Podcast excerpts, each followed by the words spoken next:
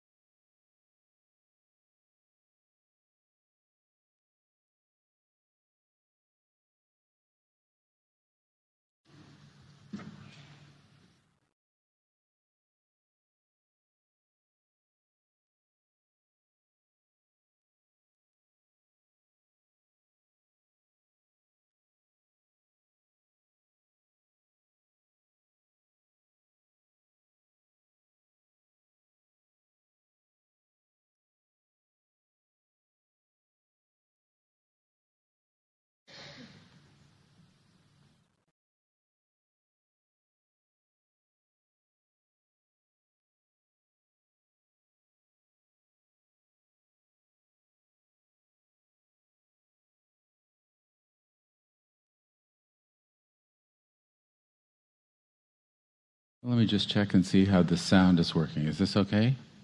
Okay? We're doing good? Okay. So some of you may have been expecting to see Sylvia, but she is snowed in in New York. She called me Sunday night and said, Oh my gosh, my, my flights have been canceled. So um, she's still there. she was hoping to come back today, maybe tomorrow, because there were thousands of f- flights canceled. Just messed everything up. So you get me. My name is Tony Bernhard, and I'm a friend of Sylvia's and a student. And um, I show up here three or four times a year. Um, and I thought what I would talk about today was the refuges. They're, they're a really central part of the Buddhist tradition. And really, um, they are what reflect our, our uh, commitment to the path. I mean, if you're, if you are finding refuge in a, if you're a Catholic and finding refuge in a confessional, you're not following the Buddha, the Dharma, and the Sangha. Those of us who are following the Buddha's teaching turn to refuge for the uh, turn to refuge for the um, in, in the Buddha, the Dharma, the Sangha, the Buddha, the teachings of the Buddha, and the community of practitioners. But usually, this is something that's that's uh, done ritually.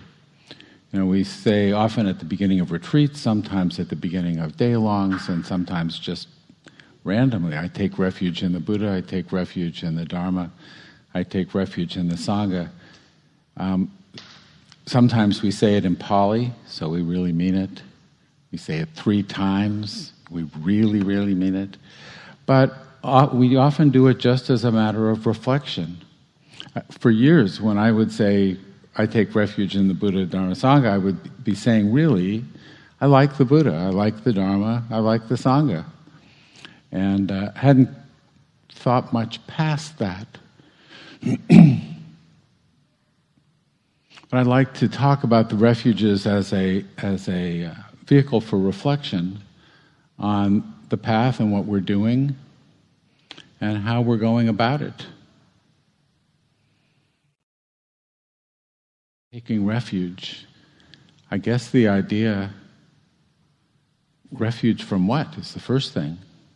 Let's take consider a little bit um, take refuge. Refuge is a, a place of safety.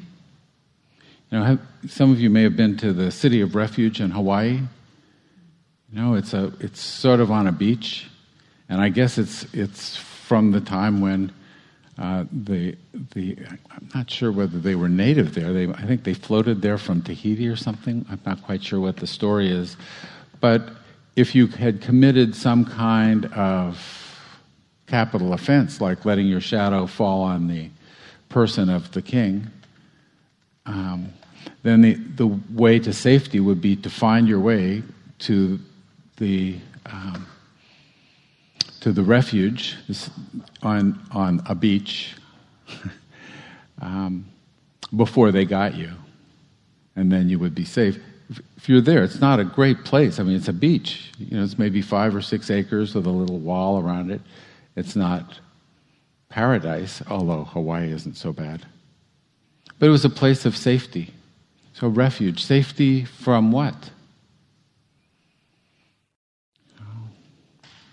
The Buddha, the Buddha was actually fairly explicit about it. it. He listed elements in the first, the first noble truth. First noble truth, the truth of the unsatisfactoriness of life. And he listed the elements birth. Doesn't sound so like that, but have you ever noticed that the people who haven't been born don't have our problems? Aging, sickness, and death, pain, not just physical pain, although if you've got a body, there's going to be pain, but the pain of uh, our th- thoughts often, the idea of our immortality can be painful. All kinds of disappointments, painful. Sorrow, sadness, sadness over loss, sadness over um, not having things the way we think they should be.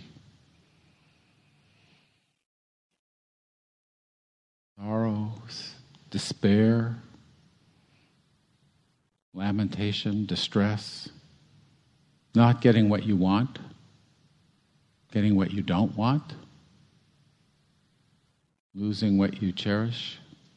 These are all elements that are on everybody's dance card, I think. Has anybody missed any of them yet? Still, waiting for one of them? you check the boxes. Refuge, you know, it's not like the Buddha um, didn't experience these things. He got old, he was sick, he experienced pain, he died. What could refuge in the Buddha mean? What kind of safety? The Buddha is, for us, an idea, for each of us. Each of us has our idea of who we think he is and what we think he accomplished. And it's kind of, you know, in a way, it's pretty important because our practice, what we're doing, is guided by our understanding, whatever that is, of what might be possible. You know? If the Buddha attained some kind of freedom or liberation, how do we understand that? If we, if we don't have that image, if it's not really clear, well, it reminds me of Yogi Berra, who said, you know, if you don't know where you're going, you're liable to wind up somewhere else. I want to think a little bit about how we understand who the Buddha was, and because there are many, many ways of thinking about the Buddha, and there probably isn't you know, we probably each have our own unique understanding. But some of the broad outlines, if you think the Buddha was someone who migrated through multiple lifetimes, found, you know, was in the presence of Dipankara Buddha, and then spent a Mahakalpa reincarnating and perfecting uh, the paramis until he became the Buddha, that's a different understanding than if you think he was a person just like us, just like us.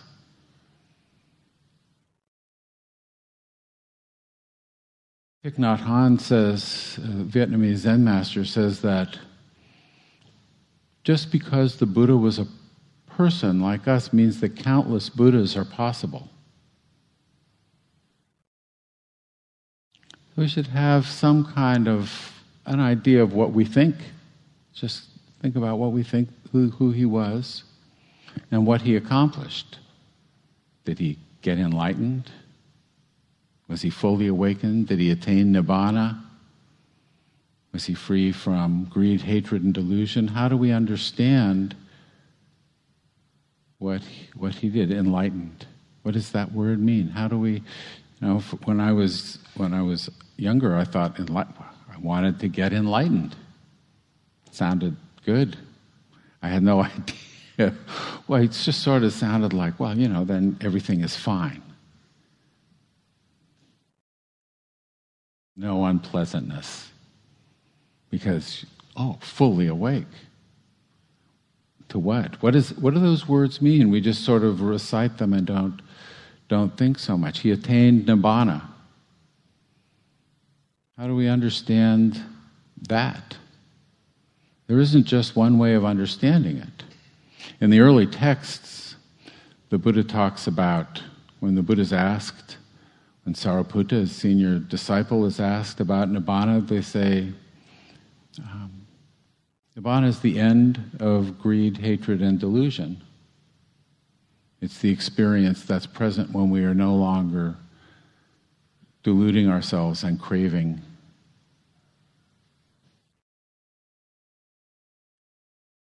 But that's not, you know, that's not the universal idea. Bhikkhu Bodhi, who's the, you know, the scholar, the monk who translates, who's translated all of the suttas, um, says that nibbana is not just the end of greed, hatred, and delusion, but a transcendent reality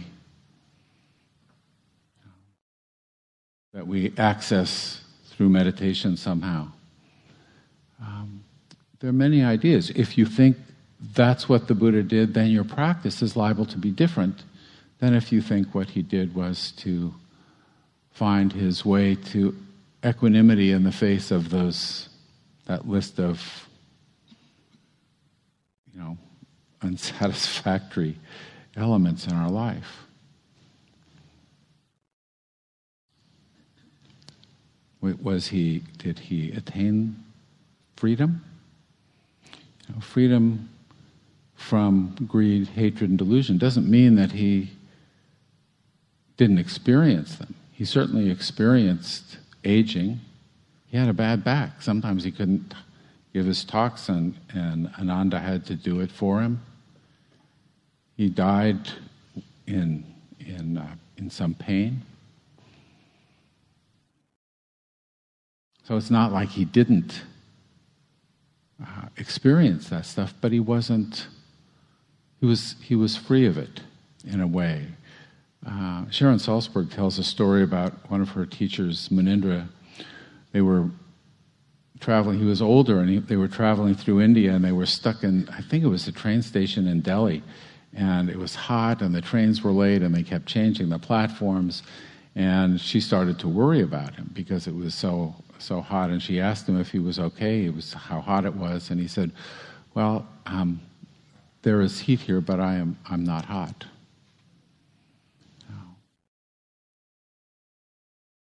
Did the Buddha attain freedom? What would it mean to be free from greed, hatred, and delusion? Greed, wanting. I think for me, my understanding is the Buddha found freedom from himself. The self is the origin of our craving. Self can never be complete, it's always partial, it's always in distinction to something that else that's not me. And it's not that he didn't know about himself, he just was free from that selfing. Understanding how the, the Buddha, what the Buddha attained, is um, seems to me it's the navigational idea for us in our practice. And refuge in the Buddha would be refuge in the idea that liberation is possible, freedom is possible. One of the things that, that uh, I've been working with for some time is the, is the teaching that the Buddha had. He said, I've, I teach a Dharma that doesn't contend with anyone, that doesn't argue or quarrel with anyone. No gods and Mars, no people, no kings. He attained something like that. And understanding that has been a, uh, you know, a task for me. How, what is it, how, how can you, what does it mean to live and not contend? But he didn't contend with anyone or with, with life. Our, contends, our contentions with life come to an end. So, refuge in the Buddha is refuge in the idea that however you understand what he attained, that's,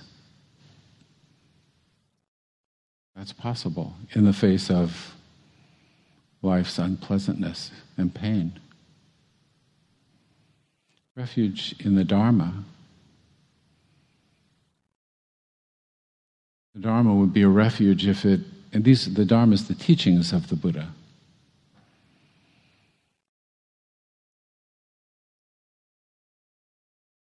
It's the map or the recipe for how to get to be the way you understand the Buddha to be and to what he attained. So it's so it's it's refuge, it's safety in the idea that there is a way. It's not just something magical. It's not some. It's not something that you know, like the fairy godmother taps you on the head and you are awake. It's not some. It's not grace or anything. It's there's, there's something that can be done. But then there's the question of how do we know what the Buddha was, was really talking about? You know, he taught 2,500 years ago, and we have a whole tradition, a whole set of teachings and, and, and um, traditions that are built up around him and I think of it often as like the end of a 2,500 year game of telephone. I mean, really, I mean, for the first 500 years, the teachings were passed down verbally. Well, you know, it's hard enough to get the same message around a table full of, full of people. But luckily, there's a huge amount of stuff. I mean, he, there's a bookshelf full. He taught for 45 years. People tried to remember, and but in the course of the time, there's a lot of noise in there with the signal. So how do we tell? How do we tell what the Buddha really was getting at? There's some ideas that are that are that f- float around. Before there was fake news, there's fake Buddha quotes. really, take a look. There's a website. It's called Fake Buddha Quotes. One word. I think it's dot .com but it could be .org. But I think it's .com. Check it out. It's really kind of fun. You know, um, there's a the, what's currently on the uh, on the, the, front page is um, story about how the Buddha invited Mara in for tea. Maybe you've heard this. You know, Mara shows up. Mara is the personification of um, ignorance and temptation, I guess. And the Buddha says, Welcome, Mara, and they sit down and have tea. There are many teachers that teach us. None of that is even in the early texts. But there it is. There are ideas that float around in Dharma circles that are not in the early texts anywhere. The oneness of all things. We are just, we're all the same, we're all part of the same unity. Buddha never taught that. Some things like the paramis, the perfections, the ten perfections, the Theravadins, we have ten of them. Um, but they didn't exist at the Buddha's time. They were added in later. I've no complaint about them. It's just they weren't part of the early teachings. They, they showed up after the Mahayana, uh, Mahayanas got six I think they got six paramis, so we've got ten. You know, there there are uh, today we can we can recognize things that are happening. Gratitude practice, not something the Buddha ever taught. As wonderful as it can be, as healing as it can be, as supportive as it can be, forgiveness practice. These are practices we're all adding in to help us along, but they aren't they aren't particularly what the Buddha was, was teaching. How do we find out what the Buddha actually was talking about? There's some different strategies.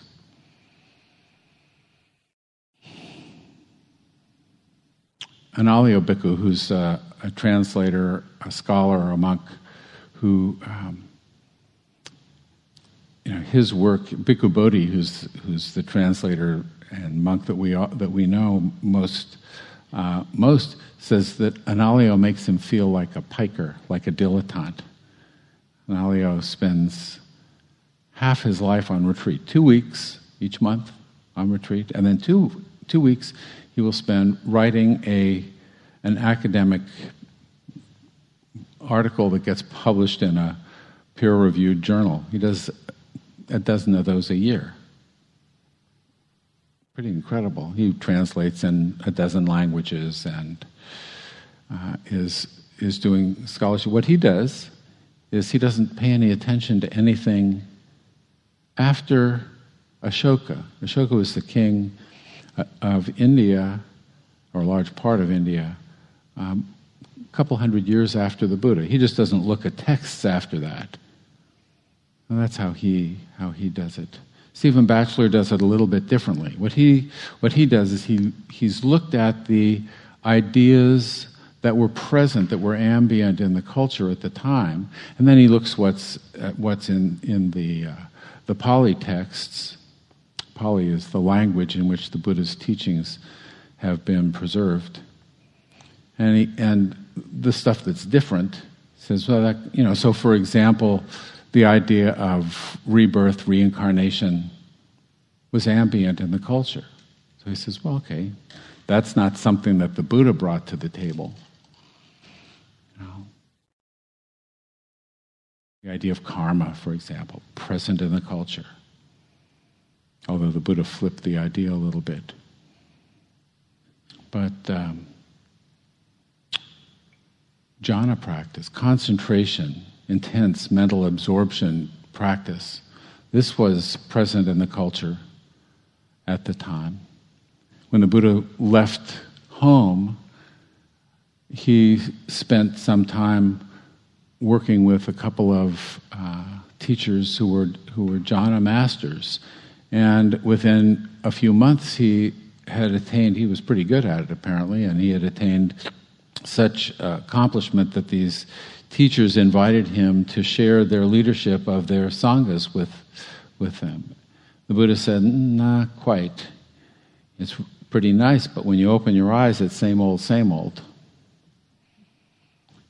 mindfulness practice, not anywhere else. It's the Buddha's the Buddha's contribution to the meditation was the particular kind of attention, a caring attention to our to our present experience. And, and our present experience includes the turkey who's so, so caring attention to our present experience, to just what's happening. It was something that the Buddha, the Buddha added, and it's, it's the, the technique that we're taught, and it's the practice that, that generates the insight that helps us grow in our practice. He ethicized behavior. So the precepts were ambient at the time. In fact, you know, if you look at the first four precepts, that, you know, they're, they're not so far off from the commandments. Don't kill, don't steal, don't, the commandments don't commit adultery, we, we do don't engage in harmful sexuality, don't lie. But the Buddha was not, you know, those, and, and it's the Jains at the time, they took the same four vows don't kill, don't, don't steal, etc. Don't take what's not freely given. And there are accounts in, in the early texts of Brahmins who come to the Buddha and say, I think that the highest moral attainment is to refrain from, from uh, killing, from, har- from harming, from taking what's not freely given, etc. And the Buddha said, ah, a stupid baby boy lying on his back doesn't do those things. So you're telling me that the highest moral attainment is something that's a stupid baby boy can. What he did was to say every action. He emphasized all our behavior. If you set a rule, don't, don't lie, you're not taking into account the environment. Don't steal, don't don't take what's not freely given. I mean, there are times when speaking truthfully would not be the ethical thing to do. Nazis knock on the door and say, Is Anne Frank here? You know? Don't take what's freely given. What about a child with a gun? Or someone who's drunk, the car keys? You know, sometimes taking what's not freely given, sometimes. So the Buddha was awake to the interaction between our, us and our environment.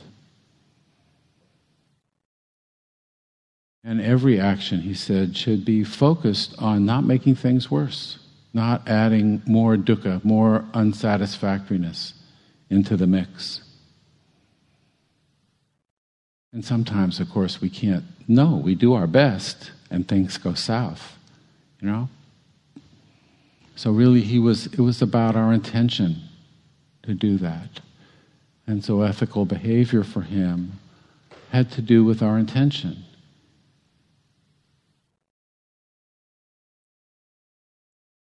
He added um, the notions of dependent origination and emptiness.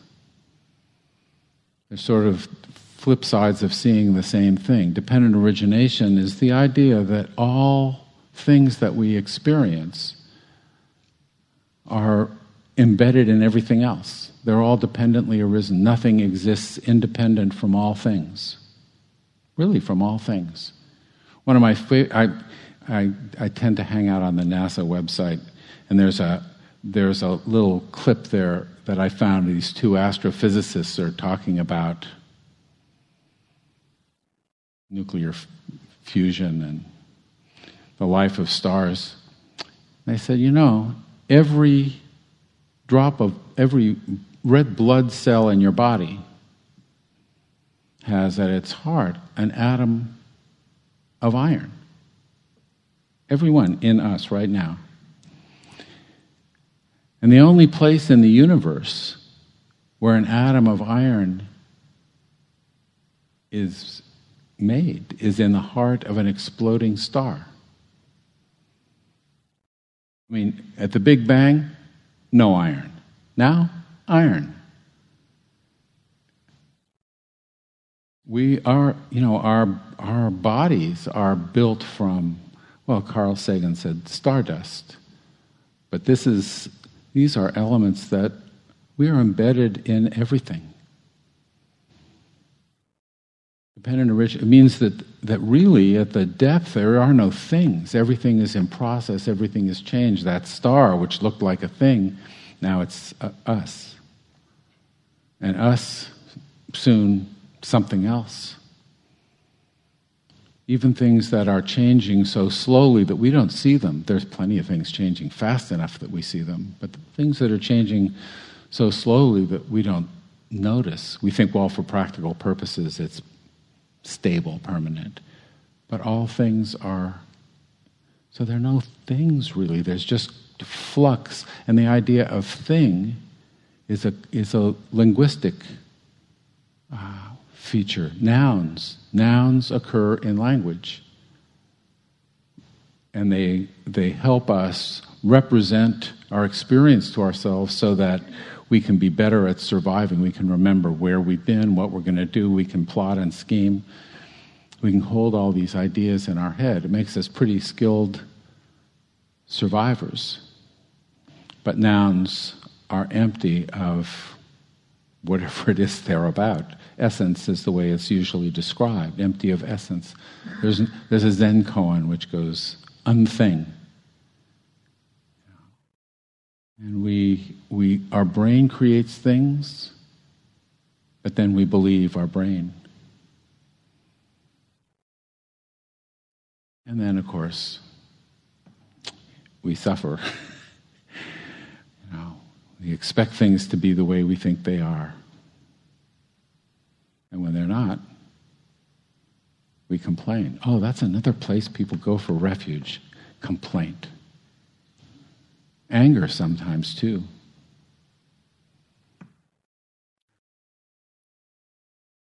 And then, you know, the, the Buddha, um,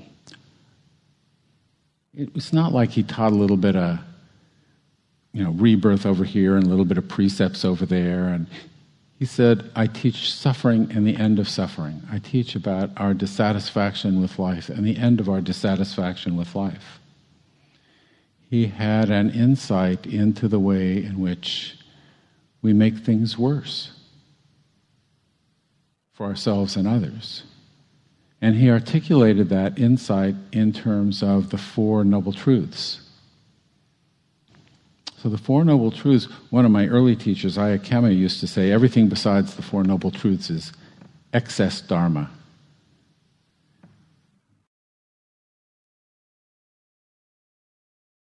Four truths are generally, you know, this is the origin of, this is suffering, this is dukkha. Hmm, that first truth. You know, in the in the first sermon, he says this is this is suffering, the truth of suffering, and he just includes that list: birth, aging, sickness, death. It's not some Oxford Dictionary definition. These are the unsatisfactories of life. The second truth is the origin. What makes those things unsatisfactory? Because really, by themselves, pain is just pain. But what makes pain unsatisfactory? It doesn't help us. We're not built to want pain. Pain is a signal that we've got to address something. It's a survival thing. So we usually, in the effort not to have unpleasantness around, we often make things worse. The third truth is that the cessation of suffering is possible. And by dukkha, the cessation of dukkha, he says this, it's the cessation of that wanting. It's the cessation of the ways in which we make things worse that gives us freedom. Not that those impulses won't arise, we don't take the bait. And the fourth, the fourth of the truths is the Eightfold Path which when I first heard I thought was way too many folds. I said, let's just, let's just get right to the heart of the matter. You know, what is he talking about? Um,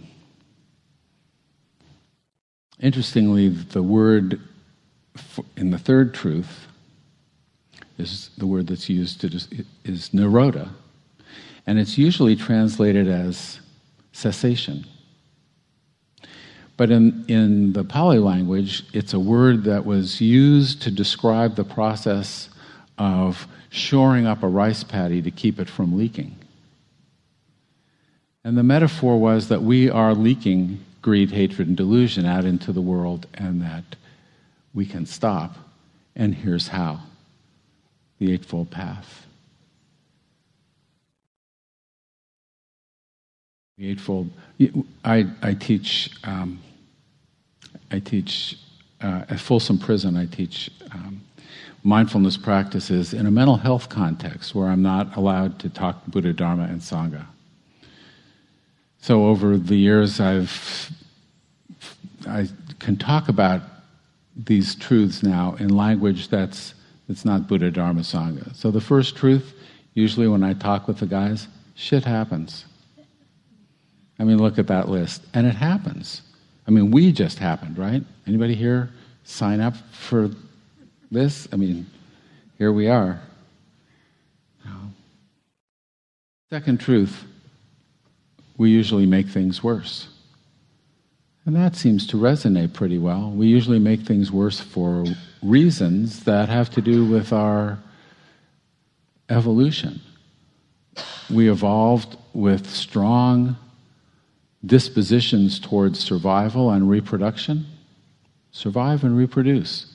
Anything, any stronger compulsions advance our agenda into the future.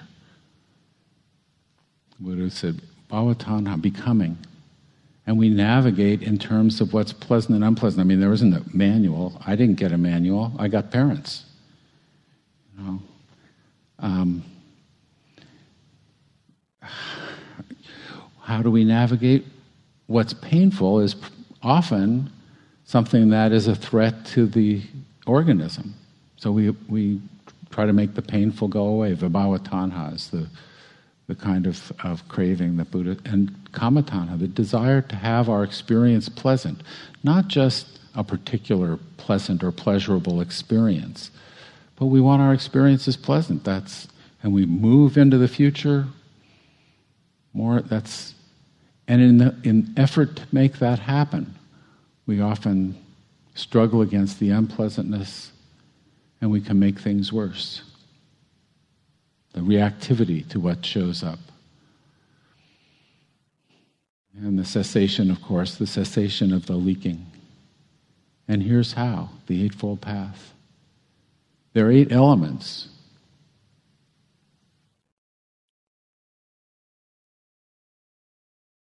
Right view, which I say to the guys, I say, let's be realistic. You know, things don't last. And all that unpleasantness, it's just going to happen. There's nothing to do about it. Don't be stupid, right intention. Don't be stupid, be smart. And for me, the fruit of all the practice right speech, right action, right livelihood what could be better than living without suffering? Speaking, acting, building a life. For me, the goal of the practice is right speech, right action, right livelihood. And of course, that takes practice, right effort. And it takes this meditation practice, sammasati, right mindfulness, and right concentration, stable. Ajahn Chah used to hold up a pen and he'd say, Meditation is like this this end, mindfulness, this end, concentration. You don't really get mindfulness without some stability, and you don't get any stability without noticing, without mindfulness. So refuge in the Buddha in the Dharma is refuge in the notion that there is a map that the Buddha laid out, that the Buddha offered for becoming like him. And that is the Eightfold Path. Refuge in the Dharma. Refuge in the Sangha is pretty interesting because, you know, there's in, in our tradition we like to recall the story of the Buddha and Ananda. Ananda was his cousin and his also also his personal attendant for years. And they're standing overlooking the throngs of monks and nuns, and Ananda says to the Buddha, Boy, this Sangha business is pretty, is pretty important. Must be half the holy life. And the Buddha says, Don't say that, Ananda. It's all of the holy life. This is where people would come to find the teachings. You think of, and, and, and there, this is a, you know, we like to celebrate our Sangha by saying it's all of the holy life. I have, I have friends who put that quote at the bottom of their email as part of a signature. You know, Sangha is all of the holy life. But think at the time, I mean, they, you know, it's hard to remember back when there wasn't an internet. You know, but where are you going to go to get the Buddha's teachings? You know, if you're hanging out, you know, 2,500 years ago, they're going to be in this group of people. That's you go and you hang out with, uh, with the Sangha. And the, the word itself, you know, to, to assume there is such a thing, you know, really independent of our ideas of it, hmm, the idea of Sangha has evolved some. At the time of the Buddha, it was considered to be the uh, collection of fully awakened beings, the arhats, however we understand them to be, however we understand their attainments. They, that was Sangha. There were 499 of them, I think the story goes, you know, before the first council, and then Ananda, as he was going to bed, he woke up, and then so there was 500. But then after the Buddha was gone, and there wasn't any authority that you couldn't dispute with when they said, you are one, you are one, no, not so much, you are, yeah, no, no. You know, what, so it became the community of monastics in robes. That's still present today. So many people think of Sangha as the monastic community. There's a um, uh, Tibetan monastery in the Santa Cruz Mountains, Vajrapani, and the retreats are held there. And next to the food line, there's a sign on the wall that says, out of courtesy, we serve Sangha first. Meaning we serve the monastics first. But now we like to think of what we're doing as Sangha. You know, we have Sanghas here and Sanghas there, and we like to think of ourselves as the community of practitioners, so the idea has expanded a little bit. I suppose, I'm, I'm sure there is, I haven't actually, I'm sure there's online sanghas right? Yeah, somebody's, there's got to be. So is that a real Sangha? The people who think that it's, so there's going to be disputes about what is a Sangha. Buddha taught a Dharma that didn't dispute with anyone. So we're just sort of noticing the different understandings of what Sangha is. I think of it as the culture of awakening. It's the culture that supports our practice. And I think of the word culture in an anthropological sense. It includes the artifacts like books, kinds of communications. It, it includes, you know, my wife has friends in the Australian outback who listen to Sylvia and Gil. Can't believe Tony knows them. you know? Um, and that's supporting practice. So it's the culture of awakening, it's the culture that supports, supports our practice. But it's not all just hunky dory. I mean, the Buddha said, yeah, it may be all of the holy life, but there are plenty of places. In the Dhammapada, the Buddha says, if you can't find a worthy companion in the holy life, walk alone like a tusker elephant. I guess that's, is that, I'm not quite sure. I, I don't know my elephants.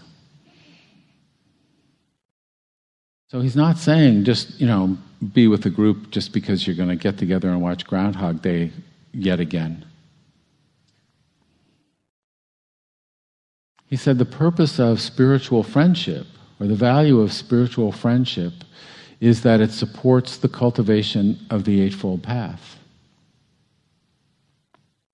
That, that when you hang out with people who are uh, helping you along the path, those are the, the, that's the value in spiritual community, spiritual friendship.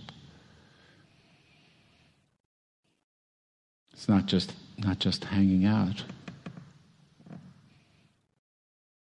And it's not, you know, we have we have so it's not just whatever the song is, or all by yourself. You know?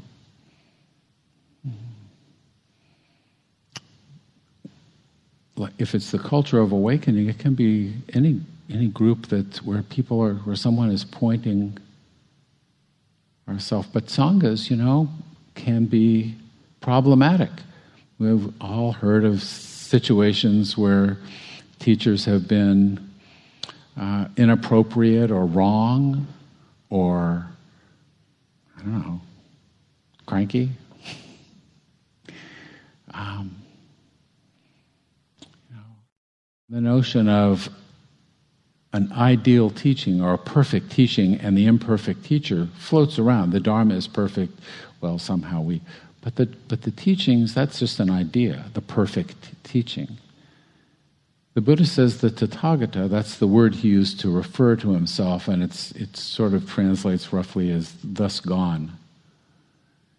So the Tathagata can, Tathagatas can only point the way. And we have to make the effort ourselves. And there's a tendency in our in our lives to look for authorities to help help us navigate. And Buddha is saying you have to be your own authority. Listen to the to the teachers and find the direction that they're pointing.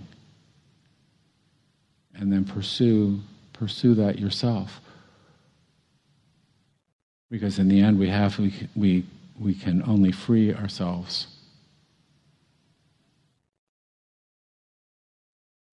So the refuge in the Sangha, the Sangha is a refuge in the sense that it provides a place to go to find direction. Finding direction is not easy. I, that's been something that I've been mulling for some for quite some time, for some years. How do you know before you know which of the which of the paths, what teaching is not a dead end and what is going to be productive for you? And that's kind of a koan that we each have to answer ourselves. If the teachings are, are leading us towards freedom, uh, freedom from the suffering that we bring to the unpleasantness of our life. So the refuges as a whole, refuge in the Buddha, in the idea of what liberation might be. How do we understand that in the Dharma, in the teachings, which are teachings that are very, you know, they're, they're fingers pointing at the moon. We have to find them. We have to find uh, the moon ourselves. And in the Sangha, the culture that supports our efforts and our practice. What we're doing, how we're doing it, how we build our lives. It's all referenced in the refuges. And so when we take the refuges, rather than just liking the Buddha, liking the Dharma, liking which is which nothing wrong with that. I like the Buddha, but it's the idea of the Buddha, our understanding of the teachings, and the community that supports our practice.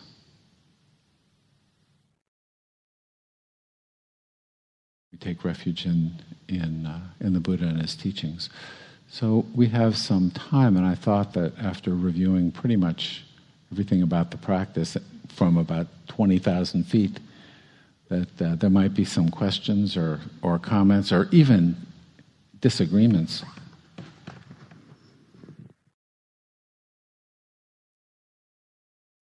So if anyone has a comment, even or thought. Uh, the idea is to speak into the mic so that the uh, recording can go to Dharma Seed. Is there anyone who would like to uh, comment or question?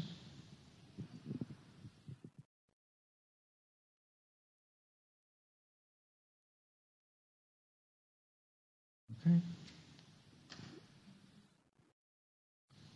Well, thank you guys for your attention.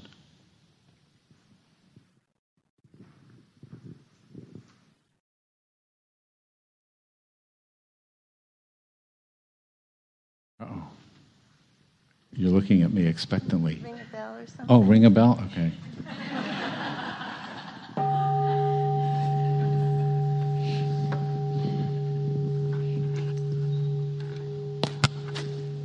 Thanks, Tony. Thank you. Was this here all the time for you This when you this got here this night? No, this. It was, but it wasn't working at first. It wasn't. It wasn't, and then there was some woman in a gray Uh-huh, shirt yeah. who opened it up and pushed some things, Uh huh. and then it worked. I see. So, and you knew to put it on. Yeah, Okay, great, thank you. Thank you very much for your teaching. Oh, my pleasure. I think for me, first thing is He put the title. I think that's probably, you can see if he wants to do any more. teacher who presents things to we um, make an announcement to leave the chairs in place. Um, oh, please leave the chairs in place today. Thank you. Thanks for your effort. Thanks. So if you go start to put them away, Right, you better say something. Did you want to add anything on here? No, I just, Okay. refugees revisited. No, Thank everybody you. Okay, and this isn't, is this No, not, that was this the was clock here? it was sitting here. Okay, very I good. it- I looked in the clock, if the clock were a white face with big, it would be easy for the Yeah, it's teacher hard to see. Yeah. it can- I'll mention that. Thanks so much for being here. Oh, my pleasure. Please give our love to Toni. I will. She'll be happy to hear about that. How is, is she? She's pretty much the same. She's doing a lot of painting now, which Oh, is really really? nice. You know, Oh, that's wonderful. working in watercolors and just it's just she used to, and then she went to law school and didn't. And now that Uh-huh. she's sick and stuck at Uh-huh. home, that's what she's. Oh, that's what- beautiful. I'm glad for her. nice, Yeah. Great. Well, thank you. Oh, my pleasure. I'll take that in. Oh, thank you, Oh, Kathy. you're welcome. You're welcome. So I, welcome. I'm sorry for the misunderstanding. I guess That's it wasn't working, and then you fixed it. Yeah. And he knew to put this on. He just hadn't done it. Oh, okay. That's perfectly all right. That's what I'm here for.